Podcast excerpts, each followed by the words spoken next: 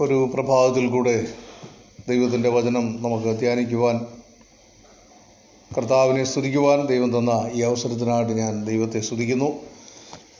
വിശുദ്ധ യോഹന്നാന്റെ സുവിശേഷം ഒന്നാം അധ്യായത്തിന്റെ ആറാമത്തെയും ഏഴാമത്തെയും വാക്യം. ദൈവം അയച്ചിട്ട് ഒരു മനുഷ്യൻ വന്നു. അവൻ യോഹന്നാൻ എന്ന പേർ അവൻ സാക്ഷ്യത്തിനായി താൻ മുഖാന്തരം എല്ലാവരും വിശ്വസിക്കേണ്ടതിന് വെളിച്ചത്തെക്കുറിച്ച് സാക്ഷ്യം പറയുവാൻ തന്നെ വന്നു. അവൻ വെളിച്ചമായിരുന്നില്ല. വെളിച്ചത്തിന് സാക്ഷ്യം പറയേണ്ടുന്നവനത്രേ. ഏത് മനുഷ്യനെയും പ്രകാശിപ്പിക്കുന്ന സത്യവെളിച്ചം ലോകത്തിലേക്ക് വന്നുകൊണ്ടിരുന്നു. അവൻ ലോകത്തിലുണ്ടായിരുന്നു. ലോകം അവൻ മുഖാന്തരം ഉളവായി ലോകമോ അവനെ അറിഞ്ഞില്ല.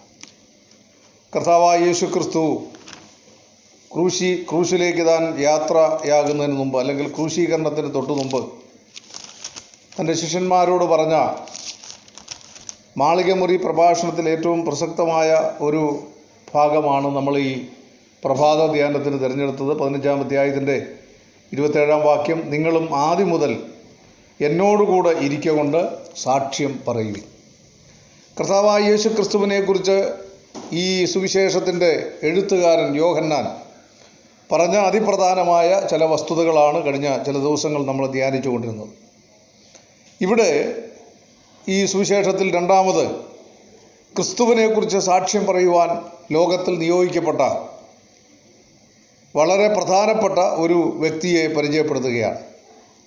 നമ്മൾ വായിക്കുന്നത് ദൈവം അയച്ചിട്ട് ഒരു മനുഷ്യൻ വന്നു അവന് യോഹന്നാൻ എന്ന് പേർ. അത് ഈ സുവിശേഷം എഴുതിയ യോഹന്നാനല്ല യോഹന്നാൻ സ്നാപകൻ എന്നറിയപ്പെടുന്ന വ്യക്തിയാണ്. ലൂക്കോസിന്റെ സുവിശേഷം ഒന്നാം അധ്യായം നമ്മൾ പഠിക്കുമ്പോൾ അവിടെ കർത്താവായ യേശു ക്രിസ്തുവിന് വഴിയൊരുക്കുവാൻ അല്ലെങ്കിൽ യേശു ക്രിസ്തുവിന്റെ ശുശ്രൂഷകൾക്ക് ജനത്തെ ഒരുക്കുവാൻ വേണ്ടി ദൈവം അയക്കുന്ന ഒരു ദൂതനെക്കുറിച്ച് മലാക്കി പ്രവാചകന്റെ പുസ്തകത്തിലൊക്കെ കാണാൻ കഴിയും. ആ വ്യക്തി ആരാണ് എന്ന് വ്യക്തമായും തെളിയുന്നത് ലൂക്കോസിന്റെ സുവിശേഷം ഒന്നാം അധ്യായത്തിലാണ് അവിടെ ഒരു പുരോഹിത കുടുംബത്തിലേക്ക് നമ്മൾ കടന്നു ചെല്ലുമ്പോൾ സക്കരിയാവും എലിസബത്തും ഇസ്രയേലിലെ മഹാപുരോഹിതന്മാരിൽ ഒരാളാണ്. ഇരുപത്തിനാല് കൂറുകളിൽ കൂറുകളായി പുരോഹിതന്മാരെ പുരോഹിത ഗണത്തെ തിരിച്ച് അതിൽ നറുക്ക് വീഴുന്ന ആൾക്ക് ദൈവത്തിന്റെ സന്നദ്ധിയിൽ അതിപരിശുദ്ധമായ സ്ഥലത്ത് കടന്ന് ശുശ്രൂഷിക്കാനുള്ള അവസരമുണ്ടായിരുന്നു.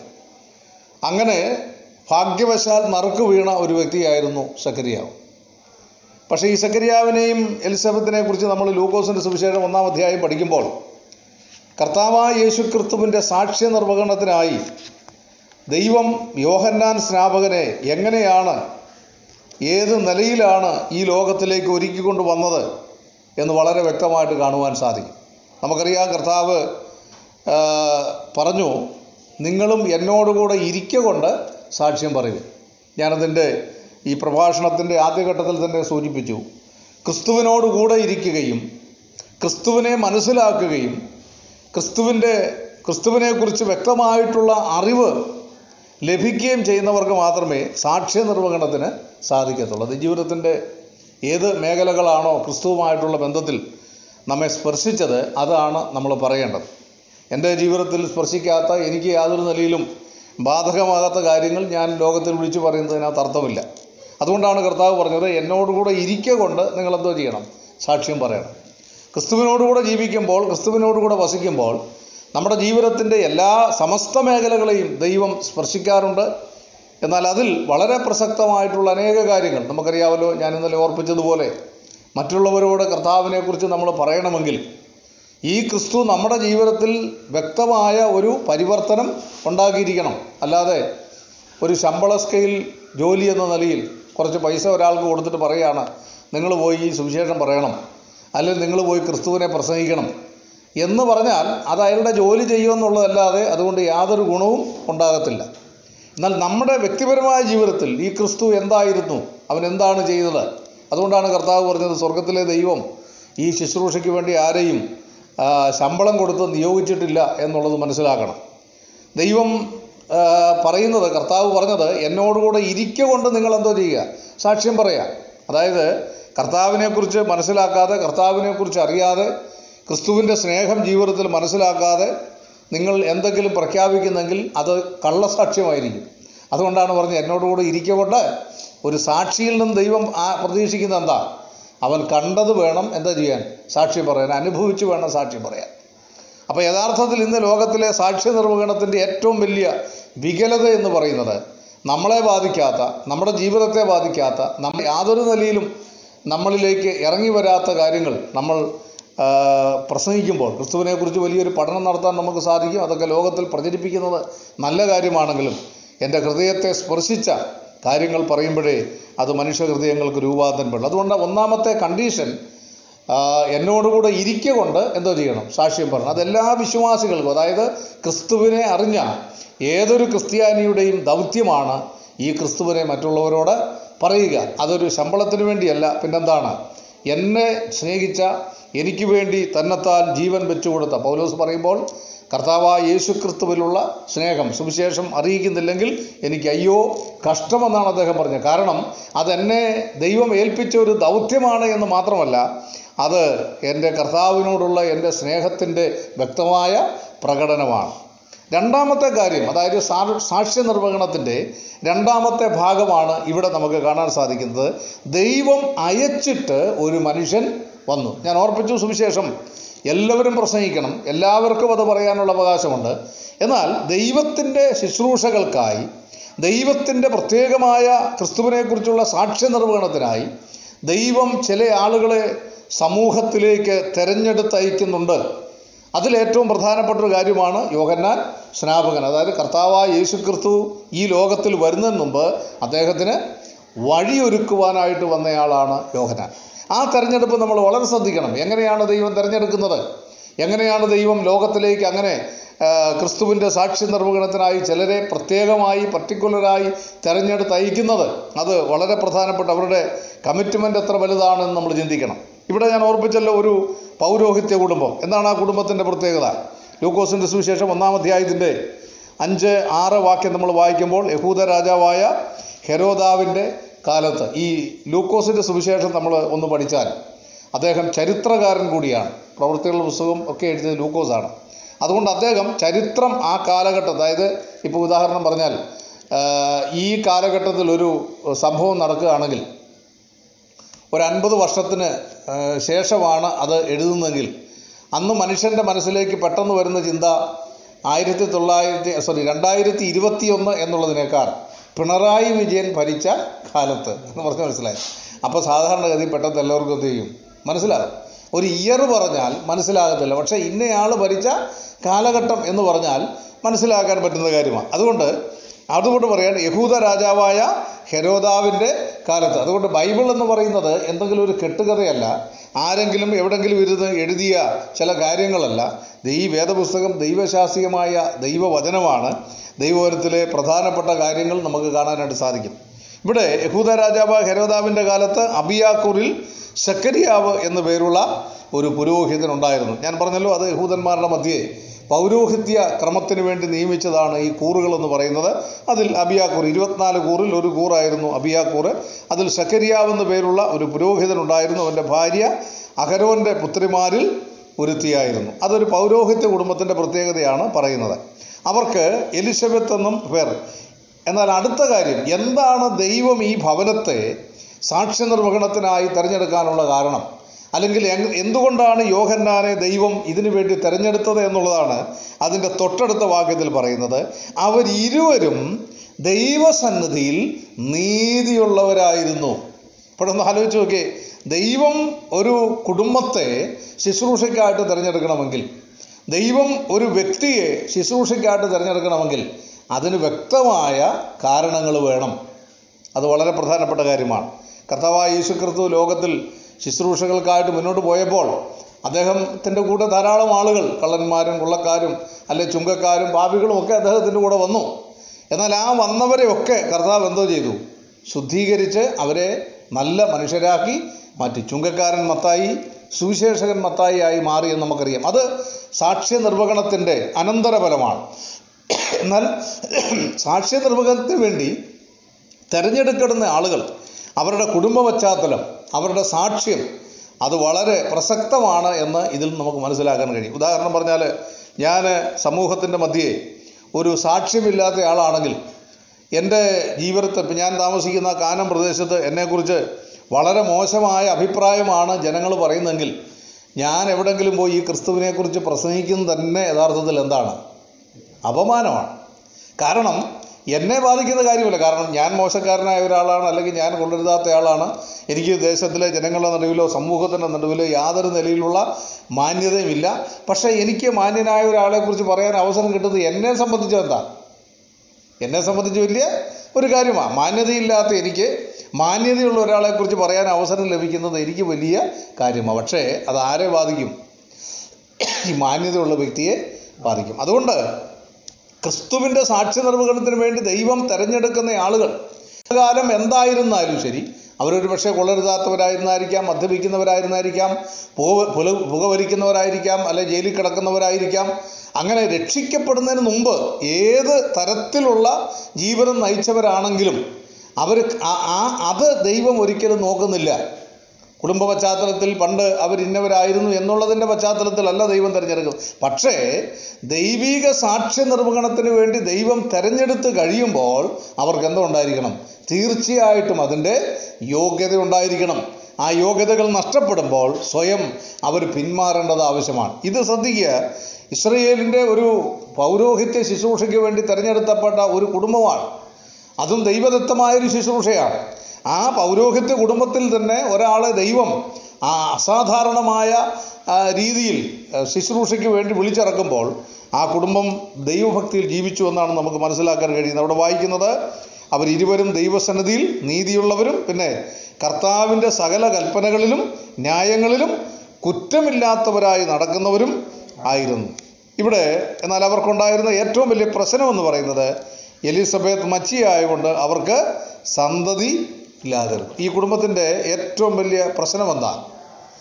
അവർ ദൈവത്തിന് വേണ്ടി ശുശ്രൂഷിക്കുന്നവരാണ് ദൈവത്തിന് വേണ്ടി പ്രവർത്തിക്കുന്നവരാണ് ദൈവ ജനത്തിന്റെ ജനത്തിന് വേണ്ടി ദൈവത്തോട് പ്രാർത്ഥിക്കുന്നവരാണ്. പക്ഷേ അവർക്ക് എന്തോ ഇല്ലായിരുന്നു അവർക്ക് മക്കളില്ലായിരുന്നു. ഒരു പക്ഷേ ഈ കാലഘട്ടത്തിൽ അങ്ങനെ ഒരു പ്രസ്താവന നടത്തുമ്പോൾ അതൊരു വലിയ അസാധാരണമായ കാര്യമായിട്ട് നമുക്ക് തോന്നുകയല്ല. പക്ഷേ യഹൂദന്മാരുടെ മധ്യ ഒരു പ്രശ്നമുണ്ട്. അത് നമ്മുടെ ചില ക്രിസ്ത്യാനികൾക്കും അങ്ങനെയുള്ള ചില പ്രശ്നമുണ്ട്. യഹൂദന്മാരുടെ മധ്യേ ഈ എന്തെങ്കിലും ഒരു അനുഗ്രഹക്കുറവ് നമ്മുടെ ജീവിതത്തിൽ സംഭവിച്ചാൽ ഉടനെ അവർ വിധി എഴുതുന്നത് എന്താ? ഇയാൾ എന്തോ കുഴപ്പമുള്ള ആളാണ്. അപ്പോൾ എലിസബത്തും സക്കരിയാവും ജീവിതത്തിൽ അനുഭവിച്ച ഏറ്റവും വലിയ ഭാരം എന്താ? അവർ സമൂഹത്തിന്റെ മധ്യേ ചെല്ലുമ്പോൾ അല്ലെ അവരുടെ കുടുംബക്കാരുടെ അടുക്കൽ ചെല്ലുമ്പോൾ ശുശ്രൂഷകൾക്ക് ചെല്ലുമ്പോൾ അവർക്കൊരു കുറവുണ്ട്. എന്താണ് അവർക്കൊരു കുറവ്?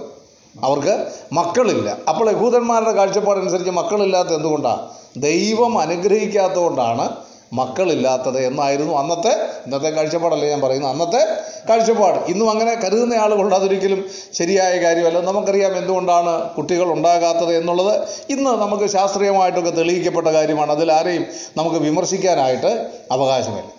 അതുപോലെ തന്നെ ഒരാൾ പിന്നെ കണ്ണ് കാണാത്തവനായി ജനിച്ചു പോയെങ്കിൽ ഒരാൾ പിന്നെ കുഷ്ഠരോഗിയായി ജനിച്ചെങ്കിൽ അങ്ങനെ ഒരുപക്ഷെ ഇന്നത്തെ പല ക്രിസ്തീയ വിശ്വാസികളും പറയുന്നത് പോലെ അനുഗ്രഹമില്ലാത്ത ഒരു വ്യക്തിയെ കണ്ടാൽ യഹൂദൻ സാധാരണഗതിയിൽ പെട്ടെന്ന് പറയും ഇവന് ശപിക്കപ്പെട്ടവനാണ്. അല്ലെ ഇവന്റെ ഇവന്റെയോ ഇവനോ അല്ലെങ്കിൽ പിന്നെ ഇവന്റെ അപ്പ അപ്പനമ്മ അപ്പ അപ്പനോ അമ്മയോ ഒക്കെ ചെയ്ത പാപത്തിന്റെ അത് ദൈവം കൊടുത്ത പുറപ്പാട് പുസ്തകം കൊടുത്ത കൽപ്പനയുടെ അടിസ്ഥാനത്തിലാണ് അവർ പറയുന്നത്. അപ്പോൾ പിതാക്കന്മാർ ചെയ്ത ശാപത്തിന്റെയൊക്കെ അടിസ്ഥാനത്തിലായിരിക്കാം ഇവർക്ക് ഈ കാര്യങ്ങളൊക്കെ സംഭവിക്കുന്നത് എന്ന് കരുതുന്ന ഒരു കാര്യമുണ്ടായിരുന്നു. എന്നാൽ നിങ്ങൾ ഈ ലൂക്കോസിന്റെ സുവിശേഷം ഒന്ന് പഠിച്ചാൽ ഈ കുടുംബം ഒരിടത്ത് പോലും അവർ ഒരിക്കൽ പോലും ദൈവത്തോട് പരാതി പറയുകയോ ഈ അപമാനം എല്ലാം അനുഭവിച്ചിട്ടും അവർ ശുശ്രൂഷയിൽ നിന്ന് പിന്മാറുകയോ ഒന്നും ചെയ്തില്ല. കാരണം അവർക്കറിയാമായിരുന്നു ഒരിക്കലും അവരുടെ ജീവിതത്തിലെ കുഴപ്പം കൊണ്ടല്ല അവർക്ക് എന്തുണ്ടാകുന്നത്. അവർക്ക് കാരണം അവർ അവരെക്കുറിച്ച് സാക്ഷ്യം പറഞ്ഞതാരാ ആ അവർ നീതിമാന്മാരായി ദൈവസന്നിധിയിൽ കുറ്റമില്ലാത്തവരായി ജീവിച്ചു എന്ന് സാക്ഷ്യം പറഞ്ഞത് ദൈവത്തിന്റെ പരിശുദ്ധാത്മാവാണ്. അപ്പോൾ അവർക്ക് ആ കാര്യത്തെക്കുറിച്ചുള്ള വ്യക്തമായ ബോധ്യമുണ്ടായിരുന്നു. എന്നാൽ ഈ കുടുംബത്തിന് ലഭിച്ച ഏറ്റവും വലിയ അനുഗ്രഹം ലൂക്കോസിന്റെ സുവിശേഷത്തിലേക്ക് നമ്മൾ കടന്നു വരുമ്പോൾ എന്റെ പ്രിയപ്പെട്ടവരെ അവിടെ കൂറിന്റെ ക്രമപ്രകാരം ഇദ്ദേഹം ശുശ്രൂഷയ്ക്കായി ദേവാലയത്തിൽ കടന്നു ചെല്ലുമ്പോൾ ദൈവത്തിന്റെ ദൂതൻ സകരിയ പ്രവാചകൻ മുമ്പിൽ ധൂപം കാട്ടുവാനായിട്ട് ചെല്ലുമ്പോൾ ദൂതൻ ധൂപപീഠത്തിന്റെ വലത്തുഭാഗത്ത് നിൽക്കുന്നവനായിട്ട് അവൻ പ്രത്യക്ഷനായി സക്കരിയാവ് അവനെ കണ്ട് ഭ്രമിച്ചു. ദൂതൻ അവനോട് പറഞ്ഞു സക്കരിയാവെ ഭയപ്പെടേണ്ട. നിന്റെ പ്രാർത്ഥനയ്ക്ക് ഉത്തരമായി. നിന്റെ ഭാര്യ എലിസബത്ത് നിനക്ക് ഒരു മകനെ പ്രസവിക്കും. എന്നിട്ട് അതിന്റെ താഴോട്ട് പറയുന്ന വാക്ക് ശ്രദ്ധിക്കണം. നിന്റെ ഭാര്യ എലിസബത്ത് നിനക്ക് ഒരു മകനെ പ്രസവിക്കും. അവന് യോഹന്നാൻ എന്ന് പേരിടണം. നിനക്ക് സന്തോഷവും ഉല്ലാസവും ഉണ്ടാകും. അവന്റെ ജന്മത്തെങ്കിൽ പലരും സന്തോഷിക്കും. അവൻ കർത്താവിന്റെ സന്നിധിയിൽ വലിയവനാകും. വീഞ്ഞും മദ്യവും കുടുക്കിയില്ല. അമ്മയുടെ ഗർഭത്തിൽ വെച്ച് തന്നെ പരിശുദ്ധാത്മാവ് കൊണ്ട് നിറയും അവൻ ഇസ്രയേൽ മക്കളിൽ പലരെയും അവരുടെ ദൈവമായ യഹോവെങ്കിലേക്ക് തിരിച്ചു വരുത്തും. അവൻ അപ്പന്മാരുടെ ഹൃദയങ്ങളിലെ മക്കളിലേക്കും വഴങ്ങാത്തവരെ നീതിമാന്മാരുടെ ബോധത്തിലേക്ക് തിരിച്ചു കൊണ്ടുവരുവാൻ ഒരുക്കമുള്ളൊരു ജനത്തെ കർത്താവിന് വേണ്ടി ഒരുക്കുവാൻ അവന് മുമ്പായി ഏലിയാവിന്റെ ആത്മാവോടും ശക്തിയോടും കൂടെ നടക്കും. എന്താണ് ഈ പ്രസ്താവനകൾ കേട്ടപ്പോൾ സക്കരിയാവ് ചോദിച്ചത്? ഇത് ഞാൻ എന്തോന്നിനാൽ അറിയും. കാരണം തന്റെ ഭാര്യ എന്തുവാ? തന്റെ ഭാര്യ വയസ്സ് ചെന്നവളാണ്. ഒരു കുട്ടി ഉണ്ടാകാനുള്ള സാധ്യതയില്ല എന്ന് മനസ്സിലാക്കിയ ഒരാളാണ് സക്കരിയാവ്. എന്നാൽ സക്കരിയാവ് ഇത്രയും വേദപുസ്തകം പഠിച്ചിട്ടുള്ള ദൈവമായിട്ട് എത്രയും അടുത്ത് ബന്ധമുള്ള ദൈവത്തിന്റെ സന്നിധിയിൽ ഒരു പുരോഗതി ശുശ്രൂഷ ചെയ്യുന്ന മനുഷ്യന് ഒരു തിരിഞ്ഞു നോട്ടം നടത്താൻ ആ സമയത്ത് എന്തോ ചെയ്തില്ല. സാധിച്ചില്ല. തിരിഞ്ഞു നോക്കിയിരുന്നെങ്കിൽ ഇസ്രയേലിന്റെ സ്ഥാപക വ്യക്തി എന്നറിയപ്പെടുന്ന ആദ്യത്തെ പിതാവ് ഗോത്രപിതാവ് എന്നറിയപ്പെടുന്ന അബ്രഹാം. അബ്രഹാമിന്റെ ഭാര്യ പ്രസവിച്ചപ്പോഴാണ് നൂറ് വയസ്സ് ചെന്നപ്പോഴാണ് അപ്പം ദൈവത്തിന്റെ പ്രവർത്തനത്തെ സംശയിച്ചു ശക്കരിയാവും. പക്ഷേ ദൈവം ഈ കുടുംബത്തെ തിരഞ്ഞെടുത്തപ്പോൾ നമ്മൾ വായിക്കുന്നത് നിനക്ക് അവന് യോഹന്നാൻ എന്ന് പേരിടണം എന്ന് മാത്രമല്ല അവന്റെ ശുശ്രൂഷ അതായത് അവന്റെ പ്രവർത്തന മേഖലകൾ നിനക്ക് സന്തോഷവും ഉല്ലാസവും ഉണ്ടാകും. എന്താണ്? അവൻ നാളെ എന്താണ് ഏറ്റവും പ്രധാനപ്പെട്ട കാര്യം? അവൻ ദൈവത്തിന്റെ വചനപ്രകാരം ജീവിക്കും. അവൻ അമ്മയുടെ ഗർഭപാത്രത്തിൽ വെച്ച് തന്നെ പരിശുദ്ധാത്മാവ് കൊണ്ട് നിറയും. മാത്രമല്ല വഴങ്ങാത്ത ഹൃദയങ്ങളെ യഥാർത്ഥമായും ക്രിസ്തുവിന് വേണ്ടി ഒരുക്കുന്ന ഒരു മനുഷ്യനായി മാറും. അത് കേൾക്കുമ്പോൾ ഒരുപക്ഷെ ദൈവഭക്തി ഇല്ലാത്ത ഒരു കുടുംബമായിരുന്നെങ്കിൽ നമുക്കറിയാം ദൈവഭക്തി ഇല്ലാത്ത ഹന്നയ്ക്ക് ദൈവം ഒരു മകനെ കൊടുത്തപ്പോൾ അവൾ എന്താ ചെയ്തത്? അവൾ പ്രാർത്ഥിച്ചത് ഒരു മകന് വേണ്ടി ദേവാലയത്തിൽ പോയി പ്രാർത്ഥിച്ചു. പ്രാർത്ഥിച്ചപ്പോഴും അവൾ എന്താണ് പ്രാർത്ഥിച്ചത്? എനിക്കൊരു പുരുഷ സന്തതിയെ തന്നാൽ ഒരു ഒരു കൊച്ചിനെ തന്നാലെന്നല്ല ഒരു പുരുഷ പുരുഷ സന്തതിയെ തന്നാൽ ഞാനവനെ ജീവപര്യന്തം യഹോവയ്ക്ക് നൽകും. അതായിരുന്നു അവളുടെ കാഴ്ചപ്പാട്. ഇവിടെ യോഹന്നാനെ സംബന്ധിച്ചിടത്തോളം അദ്ദേഹം ദൈവത്തോട് വിശ്വസ്ത പുലർത്തി ശുശ്രൂഷ ചെയ്യുന്ന ഒരു മനുഷ്യന് അവന്റെ ഹൃദയത്തിൽ സന്തോഷവും ഉല്ലാസവും ഉണ്ടാകുവാനായി ഒരാളെ ദൈവം സമ്മാനിക്കുകയാണ്. എന്തിനു വേണ്ടിയാണ് അദ്ദേഹം എഞ്ചിനീയർ ആകാനോ ഡോക്ടർ ആകാനോ ഒന്നുമല്ല പിന്നെന്തിനാ? വഴ- വഴങ്ങാത്ത ഹൃദയങ്ങളെ അല്ലെങ്കിൽ മാനസാന്തരമില്ലാത്ത മനുഷ്യരെ ക്രിസ്തുവിങ്കിലേക്ക് തിരിക്കുക. എന്റെ പ്രിയപ്പെട്ടവരെ യോഹന്നാന്റെയും എലിസബത്തിന്റെയും ജീവിതം ഞാൻ ഇവിടെ അവസാനിപ്പിക്കുമ്പോൾ അവരുടെ ജീവിതത്തിലേക്ക് നിങ്ങൾ ലൂക്കോസിന്റെ സുവിശേഷം വായിച്ചു നോക്കുക. എത്ര അനുഗ്രഹിക്കപ്പെട്ട ഒരു ഭാഗ്യമാണ് അവർക്ക് ഉണ്ടായത്. എന്നാൽ എനിക്ക് അത്ഭുതം തോന്നുന്ന കാര്യം ഈ സക്കരിയാവും എലിസബത്തും ഈ പ്രവചനം കേൾക്കുകയും ഈ കുഞ്ഞിനെ വളർത്തിയെടുക്കുകയും ഒക്കെ ചെയ്തുകൊണ്ടിരുന്നപ്പോൾ അവരുടെ മനസ്സിലുണ്ടായത് പോലെ ദേവാലയത്തിൽ വന്ന് നല്ല പുരോഹിത വസ്ത്രമൊക്കെ ഇട്ട് വളരെ നല്ല ഭക്ഷണമൊക്കെ കഴിച്ച് വളരെ ഉന്നതമായ അതായത് ഒരുപക്ഷെ സക്കരിയാവിനേക്കാൾ വളരെ നന്നായി പ്രസംഗിക്കാൻ കഴിയുന്ന വളരെ നല്ല ഒരു പുരോഹിത ശുശ്രൂഷ ചെയ്യുന്ന ഒരാളെയാണ് സക്കരിയാവും എലിസബത്തും എന്തോ ചെയ്തത്? സ്വപ്നം കണ്ടത്. പക്ഷേ പരിശുദ്ധാത്മാവ് കൊണ്ട് ഗർഭപാത്രത്തിൽ വെച്ച് തന്നെ അമ്മയുടെ ഗർഭപാത്രത്തിൽ വെച്ച് തന്നെ പരിശുദ്ധാത്മാവ് കൊണ്ട് നിറഞ്ഞ യോഹന്നാൻ സ്നാപകനോട് ദൈവം പറഞ്ഞത് ശുശ്രൂഷ എന്താണെന്നറിയാവോ? ഈ ദേവാലയത്തിനകത്ത് പോയി അല്ലെങ്കിൽ അപ്പൻ ചെയ്തു വന്ന ശുശ്രൂഷ തുടരാനല്ല അദ്ദേഹത്തോട് ദൈവം പറഞ്ഞത്. ദൈവം പറഞ്ഞത് നീ എവിടേക്ക് പോകണം മരുഭൂമിയിലേക്ക് പോകണം നാളെ ഞാനത് പറയാം. മരുഭൂമിയിലേക്ക് പോകണം പിന്നീട് നീ എന്തോ കഴിക്കണം? വെട്ടുക്കിളിയും കാട്ടുതേനും കഴിക്കണം. നിന്റെ വസ്ത്രം എന്തായിരിക്കണം? ഒട്ടകരോമം കൊണ്ടുള്ള ഉടുപ്പായിരിക്കണം. എന്നിട്ടും നീ ദേവാലയത്തിൽ പോയി അല്ല പ്രസംഗിക്കേണ്ടത്. വലിയ ജനക്കൂട്ടത്തിന്റെ നടുവിലല്ല പ്രസംഗിക്കേണ്ടത്. പിന്നെ മരുഭൂമിയിൽ പോയി പ്രസംഗിക്കണം. ആ മരുഭൂമിയിലേക്കുള്ള പ്രസംഗത്തിൽ ഒരു മനുഷ്യൻ പോലും വരത്തില്ലെന്ന് നമ്മൾ കരുതുന്ന ആ സ്ഥലത്തേക്ക് യോഗന്നാൻ സ്നാപകന്റെ പ്രസംഗം കേൾക്കാൻ ലക്ഷക്കണക്കിന് ആളുകൾ വന്നു. ഇസ്രയേൽ ജനം മൂന്ന് മൂന്ന് മേഖലയായിട്ട് തിരിയുന്ന നൂറ്റി ഇരുപത് മൈലിനകത്തുള്ള ഏതാണ്ട് മുഴുവൻ ജനങ്ങളും യോഗന്നാന്റെ പ്രസംഗം കേൾക്കാൻ വന്നു വന്ന സുവിശേഷങ്ങൾ രേഖപ്പെടുത്തിയിരിക്കുന്നത് അങ്ങനെ ആയിരക്കണക്കിന് ലക്ഷക്കണക്കിന് ആളുകൾ എന്തോ ചെയ്തു. മാനസാന്തരപ്പെട്ടു. ഒടുവിൽ എന്തായിരുന്നു? യോഹന്നാന് ലഭിച്ച പ്രതിഫലം? അദ്ദേഹത്തിന്റെ ശിരച്ഛേദനമുണ്ടായി ഞാൻ പറഞ്ഞത് ഇതെല്ലാം ആദ്യം ദൈവം പറഞ്ഞില്ല. ഏത്? ചക്കരിയാവിന് പരിസരത്തിന് ഒരു കുഞ്ഞിനെ കൊണ്ടാകും അവർക്ക് സന്തോഷവും ഉല്ലാസവും ഉണ്ടാകും. ആ വാക്യം ഞാൻ പറഞ്ഞല്ലോ. ആ വാക്യങ്ങളൊക്കെ വായിച്ചാൽ ഏതപ്പന്റെയും അമ്മയുടെ ഹൃദയം എന്തോ ചെയ്യും? വളരെയധികം സന്തോഷിക്കും. പക്ഷേ വളർന്നപ്പോൾ അല്ലെങ്കിൽ മുപ്പത് വയസ്സ് തികഞ്ഞപ്പോൾ കാര്യങ്ങളെല്ലാം കൈവിട്ടു പോകുന്നത് പോലെ ഒരു പക്ഷേ അവർക്ക് തോന്നിക്കാണ്. എന്താണ് ആദ്യത്തെ കൈവിടിൽ ദേവാലയത്തിൽ അവന്റെ വസ്ത്രമൊക്കെ ധരിച്ച് പൗരോഹിത്യ ക്രമപ്രകാരം ശുശ്രൂഷ ചെയ്യുമെന്ന് വിചാരിച്ച ഒരു ചെറുപ്പക്കാരൻ എവിടേക്ക് പ്രസംഗിക്കാൻ പോകുന്നു?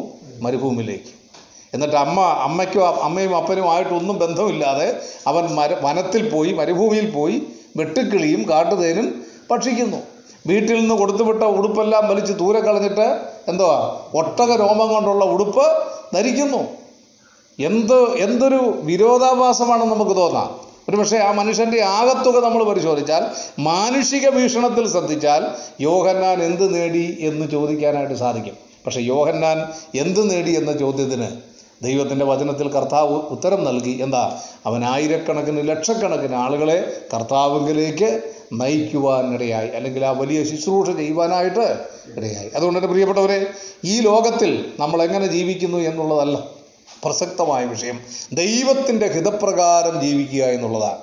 ദൈവത്തിന്റെ ഹിതം എന്നെക്കുറിച്ച് എന്താണ്? ദൈവത്തിന്റെ ഹിതം എന്താണോ according to the will of God ദൈവത്തിന്റെ പദ്ധതി എന്താണോ ദൈവത്തിന്റെ ഹിതം എന്താണോ നമ്മളായാലും നമ്മുടെ മക്കളായാലും നമ്മൾ എന്ത് കാര്യത്തിന് വേണ്ടി പ്രാർത്ഥിച്ചാലും നമ്മൾ പ്രാർത്ഥിക്കേണ്ടത് കർത്താവെ ദൈവഹിതം ആണെങ്കിലാണ്. നമ്മൾ സാധാരണ അങ്ങനെയല്ല പലപ്പോഴും പ്രാർത്ഥിക്കുന്നത്. കാര്യങ്ങളൊക്കെ പ്രാർത്ഥിച്ച് കഴിഞ്ഞിട്ട് ഒടുവിൽ ഇപ്പോൾ വിവാഹത്തിൽ ജോലിയുടെ കാര്യമാണെങ്കിലും എല്ലാം പ്രാർത്ഥിച്ച് കിട്ടിക്കഴിഞ്ഞിട്ട് നമ്മൾ ഒടുവിൽ ഒരു അടിക്കുറിപ്പ് രേഖപ്പെടുത്തും. എന്താ? ദൈവഹിതം ആണെങ്കിൽ. കല്യാണമൊക്കെ തീരുമാനിച്ച് നമ്മൾ റെഡിയാക്കി എല്ലാം പരിപാടി എല്ലാം കൊടുത്ത് ഓഡിറ്റോറിയം എല്ലാം ബുക്ക് ചെയ്ത് ഉപദേശിമാരെ വിളിച്ച് ഡേറ്റും തീരുമാനിച്ച് കഴിഞ്ഞേച്ച് പിന്നെ അതിന്റെ അടിയിൽ പിന്നെ എന്തുവാ നമ്മൾ കുറിയടിച്ച് ആൾക്കാർക്ക് വിതരണം ചെയ്യുമ്പോൾ പറയുന്നൊരു വാക്കുണ്ട്. എന്താ? ദൈവഹിതം വിവരക്കേടെന്നല്ലാതെ എന്താണ് പറയുന്നത്? മനസ്സിലായി? ദൈവഹിതം അപ്പോൾ ഇത്രയും നാളായിട്ട് അതായത് അച്ചായനും പ്രാർത്ഥിച്ചിട്ടും കല്യാണം ആലോചിച്ചിട്ടും ചെറുക്ക പെണ്ണിനെ കണ്ടുപിടിച്ചിട്ടും ചെറുക്കനെ കണ്ടുപിടിച്ചിട്ടും ഒത്തു കല്യാണം നടത്തിയിട്ടും പിന്നെ കുടുംബക്കാർ തമ്മിൽ ഇടപെട്ടിട്ടും ഒന്നും ഇപ്പോഴും എന്താ ബോധ്യപ്പെട്ടിട്ടില്ല? മനസ്സിലായോ?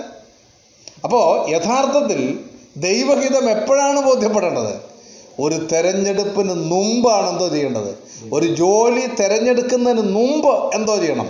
ദൈവഹിതമാണെന്ന് ബോധ്യമാകണം ഒരു വിവാഹ ജീവിതം തിരഞ്ഞെടുക്കുന്നതിന് മുമ്പ് ദൈവഹിതമാണെന്ന് തിരഞ്ഞെടുക്കണം. ഒരു വാഹനം വായിക്കുന്നതിന് മുമ്പ് ദൈവഹിതമാണെന്ന് തിരഞ്ഞെടുക്കണം. അതിനെന്തോ ചെയ്യണം. ഞാനൊരിക്കൽ ഹൈറേഞ്ചിൽ ഒരു വീട്ടിൽ സുവിശേഷം പറയാൻ ചെന്നപ്പോൾ ഒരു വലിയ ധനാട്ടിനായ മനുഷ്യനാണ് കത്തോലിക്ക പള്ളിയിലുള്ള ഒരു അച്ചാന അദ്ദേഹത്തിന്റെ അടുത്ത് ചെന്നപ്പോൾ ഞാനൊരു പക്ഷേ ഇവിടെ പറഞ്ഞു കാണും. അദ്ദേഹം ഇങ്ങനെ ഞങ്ങൾ സുവിശേഷമൊക്കെ പറഞ്ഞുകൊണ്ടിരുന്നപ്പോൾ അദ്ദേഹത്തിന്റെ കാലിന്റെ മുട്ട് കാണിച്ചു.